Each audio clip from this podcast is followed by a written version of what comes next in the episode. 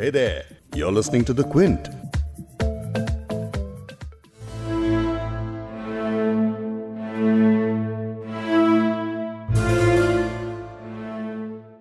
Where were you on the night of 2nd December 1984, जब भोपाल में एक गैस ट्रेजेडी ने सबको दहला दिया था?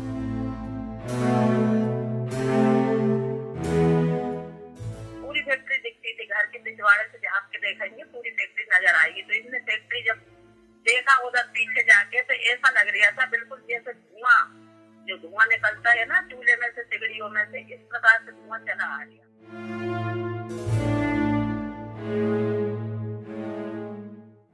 भोपाल में एक पेस्टिसाइड बनाने की फैक्ट्री यूनियन कार्बाइड से एक जहरीली गैस का बादल शहर के ऊपर छा जाता है।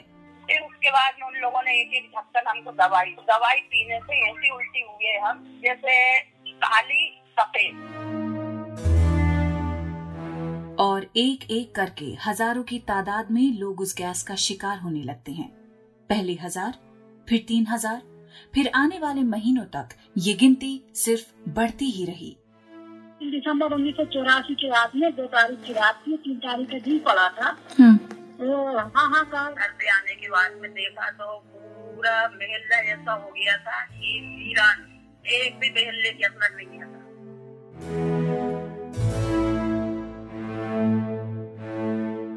लेकिन वो क्या वजह है कि ये हादसा 3 दशक से ज्यादा के बाद तक भी एक ऐसा बुरा ख्वाब बन चुका है जो लोग आज के दम तक देख रहे हैं, एक ऐसा ख्वाब जो टूट के ही नहीं देता?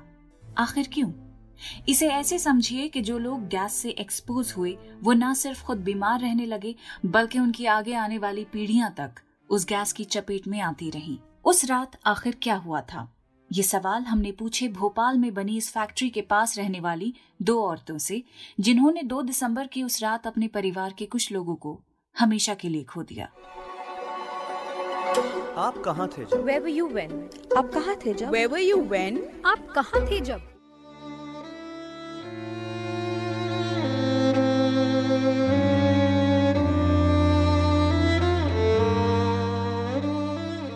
आप सुन रहे हैं Where Were You When?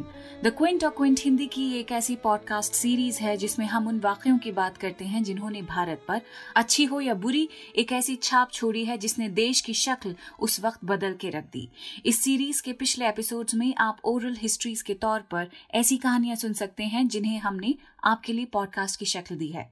इन हादसों को हम समझने की कोशिश करते हैं उन लोगों की बातों से जो उस वक्त मौजूद थे जब ये घटनाएं हुई थी। हमें बताते हुए खुशी हो रही है कि हम इस सीरीज को दोबारा आपके लिए लेकर आए हैं, नए एपिसोड्स के साथ, नई ओरल हिस्ट्रीज के साथ। और आज जिस वाकये की बात करेंगे वो है 3 दशक पहले भोपाल में हुआ एक गैस हादसा जिसने आज के दम तक भोपाल की सरजमीन और लोगों पर अपना असर गहरा बनाया हुआ है। आप और हम जैसे लोग जो भोपाल की इस ट्रेजेडी के बारे में सिर्फ अखबारों में पढ़ते आए हैं, उनके लिए ये सवाल मैटर ऑफ फैक्ट हैं। लेकिन वो लोग जो गवाह हैं उस रात के, उस कोहराम के, जिन्होंने अपने परिवार खोए हैं, उन लोगों के लिए ये सवाल दिल में चुभने वाले एक भाले जैसा काम करता है। और ना चाहते हुए भी ये सवाल मुझे पूछने पड़े लीला बाई से, जो इस गैस एक्सीडेंट के वक्त सिर्फ 26 साल की थी। उनके पति उसी फैक्ट्री में काम करते थे। जिस मोहल्ले में वो रहती थी वहां रहने वालों में से सिर्फ इनके पति ही थे जो उस फैक्ट्री में काम किया करते थे। उस रात, इस हादसे के चंद घंटे पहले, इन्होंने रात के खाने में सबके लिए दलिया बनाया था। क्या गुजरा था उस रात, सुनिए लीला बाई से, जिनके घर से वो फैक्ट्री दिखा करती थी। 3 दिसंबर की रात थी, उसमें यूनियन कार्बाइड में मेरे मिस्टर उसी में सर्विस करते थे। तो ये वहाँ से 11:10:05 पे घर पे आए। तो उस वक्त क्या है कि मेरे 4 बच्चे थे और 5 में मेरे को डिलीवरी हुई थी लड़की। तो लड़की मेरी ये थी 11 दिन की है। तो मैंने इनसे पूछा, मैंने कहा भाई खाना आना? तो बोले खाना, बोले मैं कैंटीन से खा के आया। तुम लोगों ने क्या खाया? तो मैंने कहा हमने दलिया बनाया। मैंने कहा दलिया बना के हम लोगों ने बच्चों को भी खिलाया, मैंने भी खा लिया। बोले ठीक है। अब मैडम हमारे पास क्या 2 पलंग थे, एक पलंग पे तो मैं अपने बच्चों को लेके आए। तो फिर इनने अंदर पलंग बिछाया और मैंने कहा ये 2 बच्चों को आप ले जाके सुलाओ। मैंने कहा इस पे जाने नहीं बनाएंगे? तो बोले हाँ। बोले गए 2 लड़कों को उठा के। उसके बाद में लड़की मेरे पास थी मैडम और कम से कम नहीं तो 11:20 बाद में बिसल बजी है। जब बिसल बजी है तो मैंने इनको बोला, मैंने कहा ठाकुर साहब, मैंने कहा देखो जरा उठ के ये बिसल बार बार क्यों बज रही है। तो बोले सोचा, बोले लंच हुआ होगा, बोले 11:30 बजे का। मैंने कहा नहीं बहुत देर से बज रही। मैंने कहा तुम तो थके थकाए आते हो, 12-12 घंटे ड्यूटी करके, 18 घंटे ड्यूटी करके। मैंने कहा देखो जाके हमारे घर के पिछवाड़े से क्या है, पूरी फैक्ट्री दिखती थी वापना कॉलोनी से। कॉलोनी जब फैक्ट्री दिखती थी तो इनने फिर उठाया, देखा तो देख के दौड़ के अंदर आए। तो बोले कि रानू, बोले आज अपन लोगों का अंतिम दिन है। तो मैंने कहा क्यों? मैंने कहा अपन लोग सब मर जाएंगे, बच्चों को समाज बोले। तू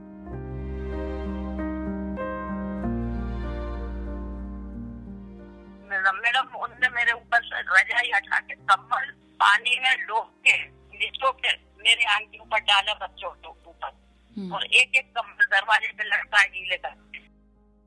लीला बाई का परिवार अपने घर को छोड़कर थोड़ी देर के बाद सड़क पर निकल आया। सुबह के 3 बजे तक उन्होंने इंतजार किया कि शायद उनके घर में से गैस निकल जाए। जब ऐसा नहीं हुआ तो उनके पति उन्हें और उनके 5 बच्चों को लेकर घर से बाहर निकल आए। घर से बाहर आके देखा तो वो कोहराम जिसका जिक्र करते हुए लीला बाई आज भी थर्रा उठती हैं।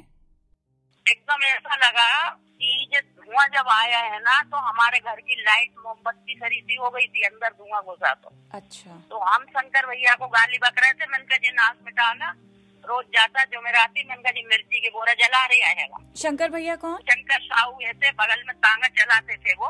अच्छा। हमारे पापना कॉलोनी में। अच्छा। तो जो घास लगी आंखों में, मिर्ची टाइप की लगी, बहुत तेजी से ऐसी मिर्ची लगी जैसे मिर्ची घोल के अपन ने डाली होगी। हाँ। और खांसी चल रही। जब खांसी चली है ना, तो मैडम मेरे वो खांसते खांसते में आवाज मेरी ऐसी हो गई थी कि बिल्कुल गला मेरा चिपक गया था, मेरी आवाज नहीं निकल रही थी। उसके बाद में फिर हम लोग गैस निकल गई। गैस निकलने के बाद में 3:30-4 बजे रात को हम अपने घर से बाहर निकले अपने बच्चों को लेके। सीधे हम लोग जब रोड पे आए हैं तो वहाँ पर देखा तो आदमी जो भाग रहा था ना, वो गिर गया, नहीं कि भाई स्पॉट पे खत्म हो गया। हाँ, लेडीज, जेंट्स, बच्चा बच्ची, हमने सबको ऐसे उलाक के यूनियन कार्बेट गए हो गए। यूनियन कार्बेट पे जाके 4 नंबर गेट से हमारा आदमी बेहोश हो गया।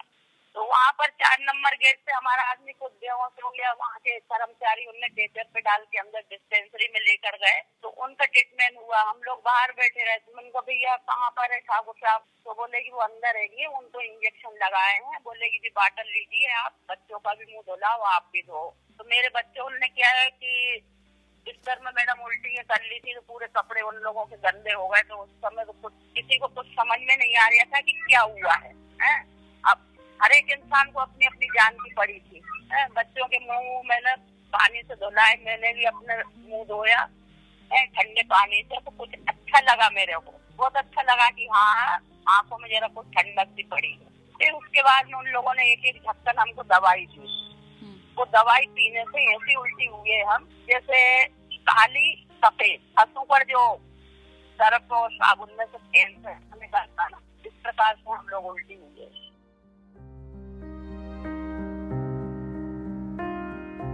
जिस मोहल्ले में लीला बाई अपने परिवार के साथ रहती थीं, वहां ज्यादातर मुसलमान रहते थे। ज्यादातर लो इनकम ग्रुप के परिवार, जिनमें कोई रेडी वाला था तो कोई तांगा चलाया करता था। हॉस्पिटल से इलाज कराकर जब वापस अपने घर आई तो 5 बच्चों की जगह सिर्फ 4 बच्चे ही साथ थे। बच्चे तो मैडम देखो, एक तो उसी वक्त खत्म हो गया था जो कि हम लोग घर से बाहर निकले हुए थे। रोड पे हाथ पकड़ के ले जा रही थी मैं। तो उससे बड़े बड़े ऐसे कोई 6 साल का था, कोई 7 साल का था, कोई 8 साल का था। हाँ। तो एक बच्चा तो मेरा जब ही खत्म हो गया था।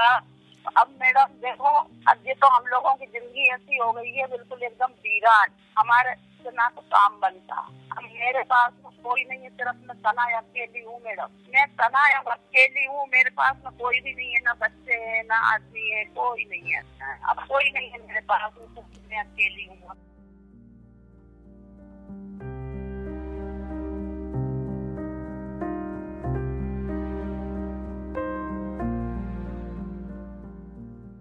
लीला बाई इस समय 62 साल की हैं। बीमारी, बुढ़ापा और पैसे का ना होना। इनकी बेटियों की शादी हो चुकी है और अब ये बिल्कुल अकेली हैं। महीने के सिर्फ 650 रुपए की पेंशन मिलती है। क्या ये कहा जा सकता है कि गैस ट्रेजेडी लीला बाई के लिए उसी रात होकर खत्म हो गई थी? नहीं, क्योंकि ऐसी ही कहानी कई परिवारों की है, कई औरतों की है। शमशाद बेगम भी उनमें से एक हैं। हम यूनियन कार्बाइड के सामने गली नंबर 3 में रहते थे और हमारे छत से अब भी बनी हुई है, तो छत से पहले कच्चे मकान थे हम लोगों के। यूनियन कार्बाइड हमारे घर में से ही दिखती थी। हमारे यहाँ 2 मौतें हो गई थी उसी रोज, 2-3 दिसंबर 1984 की रात में। 2 तारीख की रात थी, 3 तारीख का दिन पड़ा था। हाँ, कार मची सब्जी लेना वो हाल तो बहुत बेकार था। पहले की बातें करते हैं तो पूरा फिर याद आ जाता है, सहमत तो नहीं होता।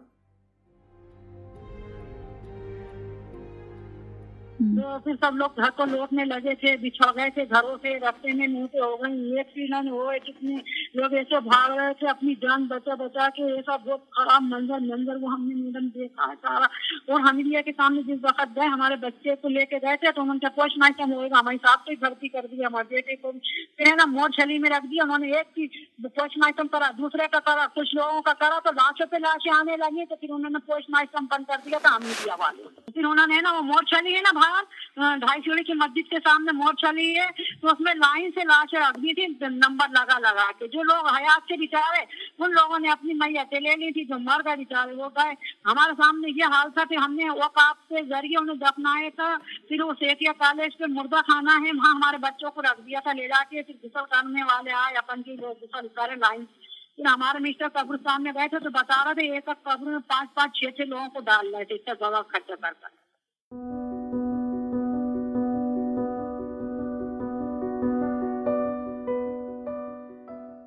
तो इस तरह से एक ही रात में परिवार के परिवार टूट गए।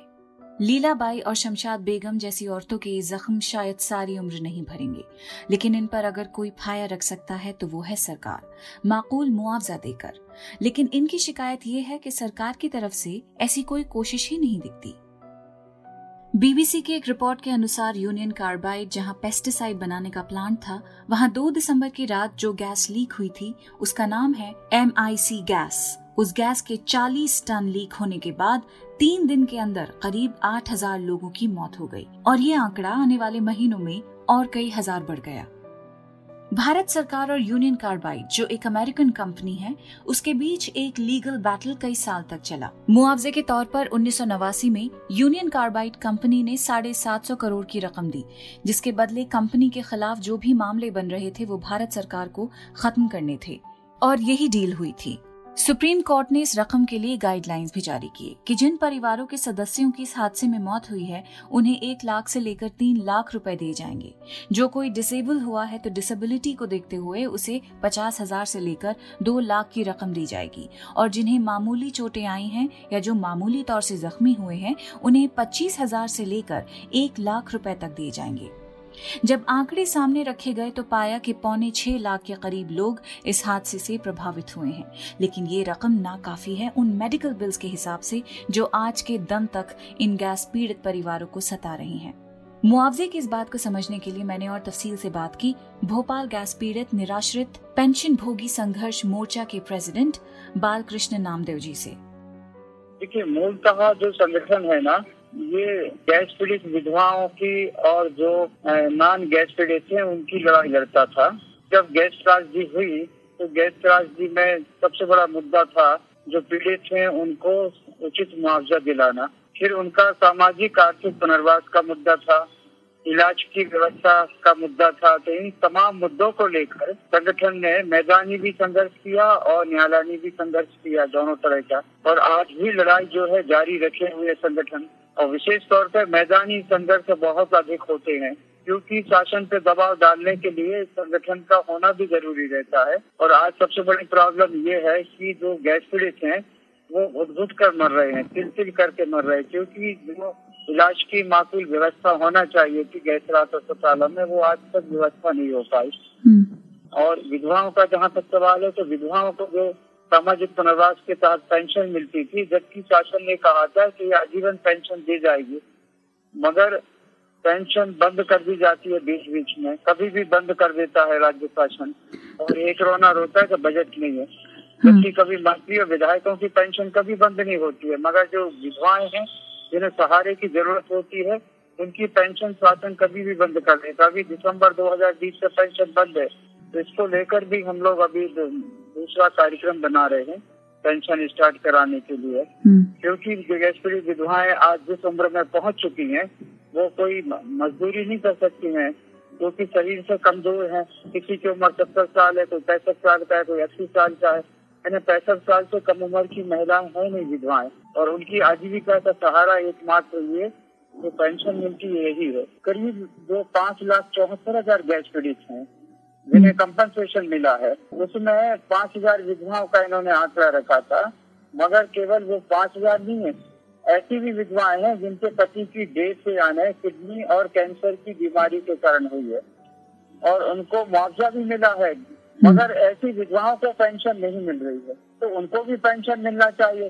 और ऐसी भी काफी विकलांग है, उनका आंकड़ा है करीब, यानी उनके पास है 4,000 से ऊपर का आंकड़ा है जो स्थायी तौर पे विकलांग हुए हैं, तो उनको पेंशन मिलना चाहिए। जो वृद्ध हैं, जो 60 साल से ऊपर के हैं गैस पीड़ित, उनको पेंशन मिलना चाहिए। तो ऐसा देखा जाए आंकड़ा कम से कम, यानी तो आज ये संख्या 1 लाख के लगभग होती है। अभी देखिए सुप्रीम कोर्ट में 2011 से उन्होंने जो केस लगाया था 2010 से, सॉरी 8 दिसंबर 2010 को केस लगाया था अतिरिक्त मुआवजा का, क्यूरेटिव पिटिशन लगी हुई है सुप्रीम कोर्ट में, मगर बड़े दुख के साथ कहना पड़ रहा है कि आज 10 साल हो गए, 10 साल में अभी तक सुप्रीम कोर्ट में केंद्र और राज्य सरकार गैस पीड़ितों के सभी आंकड़े नहीं रख पाई फिगर, और अभी तक सुप्रीम कोर्ट में कोई हेयरिंग की डेट नहीं आई, 10 साल से नहीं आई। जी हाँ, सोचिए इतना गंभीर मुद्दा, यानी जहाँ पीड़ित आज इंसाफ के लिए बैठे हैं तो हमें तब इंसाफ मिलेगा, और जो दोषी कंपनियां हैं उनको आज तक सजा नहीं मिली, जो व्यक्ति दोषी हैं उनको आज तक सजा नहीं मिली। विश्व की इतनी बड़ी त्रासदी हुई, ना तो गैस पीड़ितों को इंसाफ मिला है, ना भरपूर मुआवजा मिला है, ना दोषी कंपनियों को सजा मिली, इससे बड़ी त्रासदी क्या होगी। लेकिन भोपाल में हुए इस हादसे के लिए सिर्फ भारत ही में संगठन नहीं बन रहे हैं, बल्कि विदेश से भी लोग गैस पीड़ितों के लिए मूवमेंट चला रहे हैं। भोपाल गैस ट्रेजेडी को दुनिया के सबसे ज्यादा भयानक इंडस्ट्रियल डिजास्टर्स में गिना जाता है।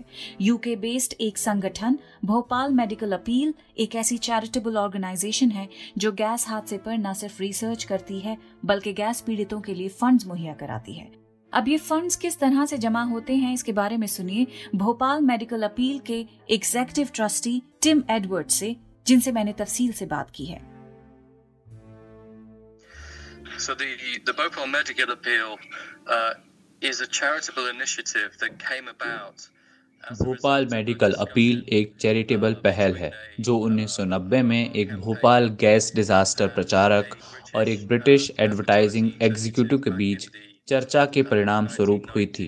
यह बात 26 साल पुरानी है। उन्होंने भोपाल में एक अंतर्राष्ट्रीय चिकित्सा आयोग का समर्थन करने के लिए फंड्स इकट्ठा करने की कोशिशों के बारे में आपस में फैसला किया था। भोपाल पर इस अंतर्राष्ट्रीय चिकित्सा आयोग ने सिफारिश की थी कि भोपाल के गैस प्रभावित समुदायों में जिस चीज़ की ज़रूरत है वो है प्राथमिक स्वास्थ्य केंद्रों का एक सिस्टम, जिससे कम्युनिटी के स्तर पर सर्वाइवर्स की क्रोनिक बीमारियां मैनेज की जा सकें। लेकिन उस वक्त गैस विक्टिम्स को पेन किलर्स, एंटीबायोटिक्स और आई ड्रॉप्स दिए जा रहे थे। इस हेल्थ केयर की इस तरह के सिस्टम में 1984 से लेकर 1994 तक बहुत ही कम बदलाव आए। इसलिए भोपाल मेडिकल अपील की कल्पना एक ऐसी पहल के रूप में की गई थी जो बुरी तरह प्रभावित समुदायों में हेल्थ सर्विसेज में गैप भरने और हेल्थ केयर का ऐसा मॉडल प्रदान करना चाहती थी जो मौजूदा राज्य सेवाओं द्वारा संभावित रूप से काम कर सकती है। भोपाल मेडिकल अपील एक ब्रिटिश अखबार में एक विज्ञापन के रूप में शुरू हुई, जिसके द्वारा काफी फंड्स रेस हो पाए। यह आपदा की 10वीं वर्षगांठ पर गया था। इसने भोपाल में संभावना ट्रस्ट में निवेश करने के लिए पर्याप्त धन जुटाया। इसलिए इस चैरिटी को हमेशा एक पहल के रूप में देखा गया जो कि सर्वाइवर्स मूवमेंट और उनकी प्राथमिक आवश्यकताओं को ध्यान में रखते हुए बनाया गया था। The Bhopal survivors in mind, and that's been its primary focus ever since. तो जैसा आपने टिम को सुना कि कैसे एक ब्रिटिश न्यूज़पेपर में एक एडवर्टाइजमेंट के जरिए भोपाल मेडिकल अपील ने फंड्स इकट्ठे किए, जिसकी सहायता से इस समय भोपाल में 2 क्लिनिक्स चल रही हैं। एक है संभावना क्लिनिक और दूसरी है चिंगारी रिहैबिलिटेशन सेंटर। वो सर्वाइवर्स जो इतने सालों के बाद तक भी उस जहरीली गैस के असर से निकल नहीं पाए हैं, उनके लिए ये क्लिनिक्स मेडिकल के साथ साथ और दूसरी तरह की भी केयर प्रोवाइड करती हैं।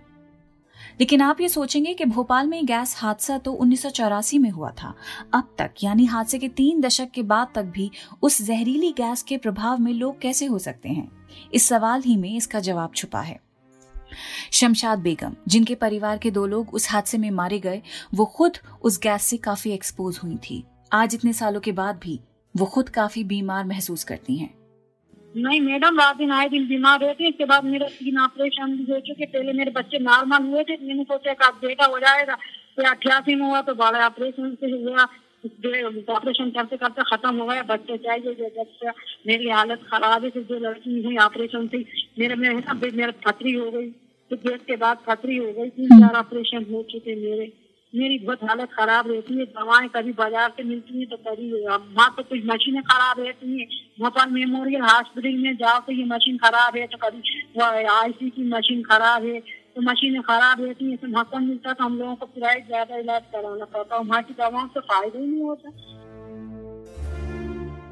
अब जिस गैस की वजह से सब हो रहा है उसके बारे में जान लेते हैं। 1984 में 2 और 3 दिसंबर की रात यूनियन कार्बाइड के प्लांट से जो जहरीली गैस लीक हुई थी वो थी मिथाइल आइसोसाइनेट यानी MIC। ये एक कलरलेस लिक्विड जैसा केमिकल होता है जो पेस्टिसाइड बनाने के काम में आता है। बिजनेस स्टैंडर्ड की एक रिपोर्ट के अनुसार ये केमिकल पूरी दुनिया में अब सिर्फ एक जर्मन फार्मास्यूटिकल कंपनी के वेस्ट वर्जीनिया में बने एक प्लांट में स्टोर्ड है। ये गैस इतनी टॉक्सिक होती है, इतनी जहरीली होती है कि ज्यादा देर तक इस गैस से एक्सपोजर होने पर ये हमारे सेल मेम्ब्रेन के जरिए कई ऑर्गन सिस्टम्स को खराब करना शुरू कर देती है। यही वजह है कि वो लोग जो उस रात को गैस लीक से एक्सपोज हुए थे वो आज के दम तक किसी न किसी तरह की खराब हेल्थ कंडीशन झेल रहे हैं। इतना ही नहीं, वो औरतें जो हादसे के वक्त प्रेग्नेंट थीं, उनके बच्चे पैदाइश के वक्त या तो किसी बीमारी के साथ पैदा हुए या किसी फिजिकल डिफॉर्मिटी के साथ, यानी कई केसेस में वो विकलांग पैदा हुए। भोपाल मेडिकल अपील के इंफॉर्मेशन ऑफिसर सैयद ताबिश अली से भी मेरी बात हुई। उन्होंने मुझे डिटेल में समझाया कि कैसे चिंगारी रिहैबिलिटेशन सेंटर भोपाल गैस पीड़ित परिवारों में जन्मे विकलांग बच्चों के रिहैबिलिटेशन का काम करता है। सुनिए इन्हें। आज इस ट्रस्ट में करीब 170 से 180 बच्चे रोज आते हैं जो जनजात विकलांग हैं। इनमें विकलांगता में सबसे ज्यादा cerebral palsy, mental retardation, muscular dystrophy और अलग अलग तरह की विकलांगता पाई गई है। इन बच्चों को यहाँ पे चिंगारी ट्रस्ट पे physiotherapy, speech therapy, special education, mid day meal और दूसरी सुविधाएं दी जाती हैं। और जहाँ तक कि आम जनता की बात है, आम पब्लिक की बात है, एक और बात हमने पता की थी। 2015-16 में ICMR ने एक स्टडी करी थी जिसको बाद में ये बोलते हुए पब्लिश नहीं किया गया था कि ये जो रिसर्च जो स्टडी हुई है वो सही तरीके से नहीं हुई, इसमें बहुत सारे लूप होल्स हैं, ये कह के नहीं किया गया था।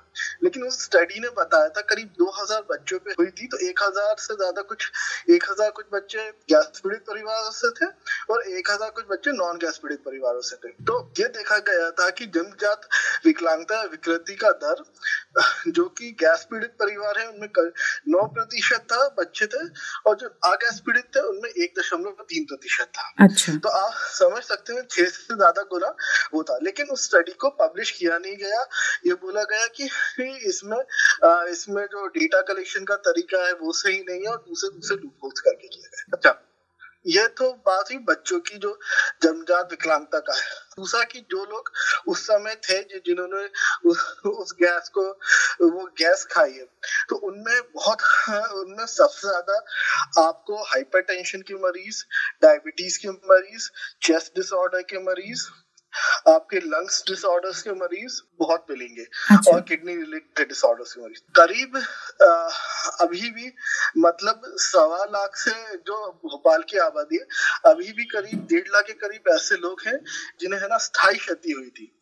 अच्छा, इसका एक और ये बात बोली जाती थी सरकार के द्वारा कि सिर्फ 93% की है ना जिनमें गैस लगी थी, इसमें 93% लोगों को अस्थायी क्षति हुई थी। लेकिन अब जब है ना अभी हाल ही में जब कोविड का दौर चल रहा है, तो जिस वक्त भोपाल में 450 मौतें हुई थी, उस वक्त है ना 196 मौतें जिनकी हुई थी वो गैस पीड़ित नहीं थे, और 254 जो मौतें हुई थी वो गैस पीड़ित थे। जबकि आपकी भोपाल की कुल आबादी का 17% हिस्सा ही गैस पीड़ित है, यानी 17% हिस्से से आपको 56% ज्यादा मौतें मिल रही हैं तो as compared to है। और अगर आज की जो मेन हेल्थ रिलेटेड समस्याएं हैं उसमें इनको डायबिटीज, हाइपरटेंशन, चेस्ट रिलेटेड सीने से लगे डिसऑर्डर्स और ये फेफड़ों से रिलेटेड डिसऑर्डर्स और किडनी से रिलेटेड डिसऑर्डर्स काफी ज्यादा है। कैंसर का दर भी काफी ज्यादा है गैस पीड़ितों में।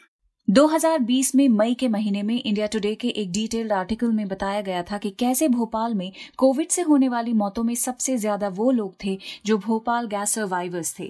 इस आर्टिकल में बताया गया है कि कैसे कोमॉर्बिडिटी वाले पेशेंट्स, यानी वो मरीज जिन्हें पहले ही से कोई बीमारी हो, उनके इस वायरस से संक्रमित होने के 79% ज्यादा चांसेस हैं। इस समय राज्य में 5.5 लाख से ज्यादा जो गैस पीड़ित लोग हैं, उनमें 1/4 लोगों को diabetes, kidney, lung, heart diseases जैसी बीमारियां हैं। तो जरा सोचिए कि कैसे भोपाल में 3 दशक पहले गैस लीक से जो बर्बादी हुई सो हुई, वो आज के दम तक खत्म होने का नाम ही नहीं ले रही है। उस हादसे की वजह से 3 तरह से लोगों की सेहतें प्रभावित होती आ रही हैं।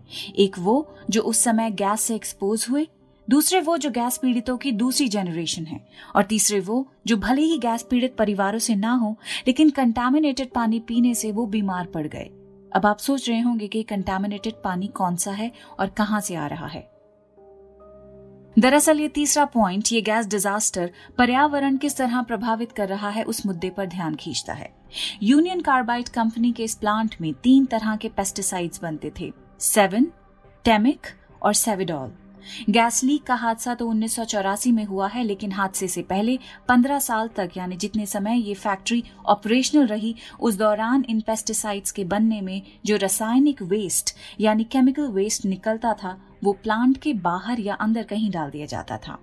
डिजास्टर के इतने साल के बाद तक भी उस वेस्ट को वहां से हटाया नहीं गया, और नतीजा ये हुआ कि 350 टन के करीब वो जहरीला वेस्ट अब भी वहीं पड़ा हुआ है और आसपास की जमीन और ग्राउंड वाटर को कंटामिनेट कर रहा है। इसका मतलब साफ यही है कि वहां का पानी पीने के लायक ही नहीं है। भोपाल मेडिकल अपील के इंफॉर्मेशन ऑफिसर ताबिश अली इस पर और डिटेल में बता रहे हैं कि पर्यावरण को इससे कैसे नुकसान पहुँच रहा है। सुनिए। पर्यावरण को जो क्षति है, हम लोग बहुत सिर्फ भोपाल गैस ट्रेजेडी के बारे में जानते हैं, लेकिन एक और चीज हुई है जिसके बारे में लोग बहुत कम बात करते हैं जो भोपाल में हुई है।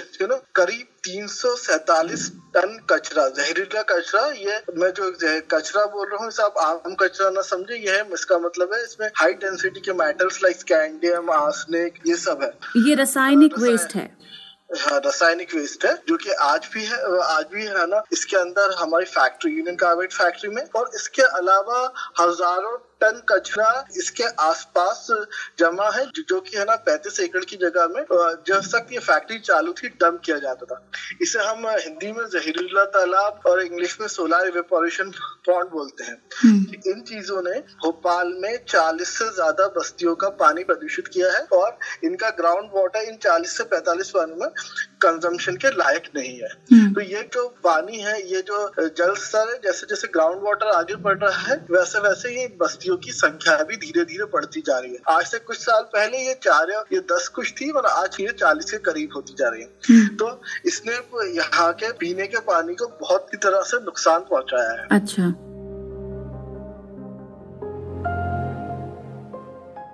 इस ग्राउंड वाटर कंटेमिनेशन को लेकर कई कॉन्ट्रडिक्टिंग स्टडीज सामने आई हैं।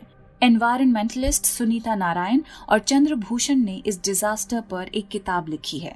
उसका नाम है Bhopal gas tragedy after 30 years. ये किताब 2014 में आई थी, और ये एक तरह की इन्वेस्टिगेशन है इस ट्रेजेडी के ऊपर। इस ट्रेजेडी से जुड़े तमाम एंगल्स एक पुख्ता रिसर्च के साथ पेश किए गए हैं, और इन मुद्दों में यूनियन कार्बाइड फैक्ट्री की साइट की सफाई और डीकंटामिनेशन के बारे में भी लिखा है। किताब में बताया गया है कि कैसे कुछ स्टडीज ये कहती हैं कि जिस एरिया में फैक्ट्री है उसके ग्राउंड वाटर में कार्बन टेट्राक्लोराइड और क्लोरोफॉर्म से कंटैमिनेशन पाई गई है। लेकिन कुछ स्टडीज का मानना ये है कि ग्राउंड वाटर प्रदूषित ही नहीं है, बस कहीं कहीं कंटैमिनेशन के ट्रेसेस मिलेंगे। लेकिन वो स्टडीज जो ये कहती हैं कि कंटैमिनेशन नहीं है, तो इन स्टडीज की मानने पर यह समझ आ जाता है कि इस रासायनिक कचरे को साफ करना आसान होगा।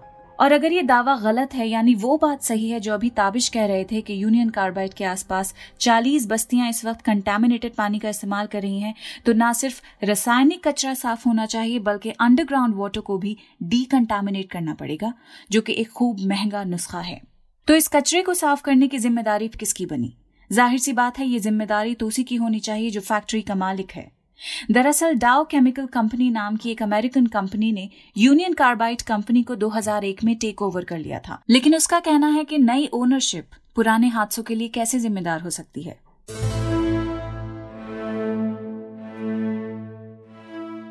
एक तरफ सरकार है कि उचित मुआवजा नहीं दे पा रही और दूसरी तरफ गुनहगार खुद को गुनहगार मानने को ही तैयार नहीं। ऐसे में शमशाद बेगम और लीला बाई जैसी औरतें किसके पास जाएं और क्या गुहार लगाएं?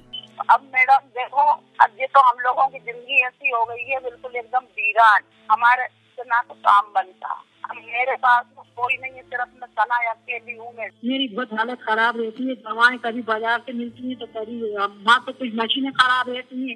भोपाल मेमोरियल हॉस्पिटल में जाओ तो ये मशीन खराब है, तो कभी IC की मशीन खराब है। कुछ भी नहीं मिला, सबने नई के सामान मिला, ना हमारे पति को मिला, ना हमको मिला, ना हमारे बच्चों को मिला। 25,000 से ज्यादा नहीं मिला है। अब क्या दे रही है? अब हम लोगों को पेंशन के हिसाब से 600 रुपए मिल रहे हैं, क्या मिल रही है? कुछ भी नहीं है।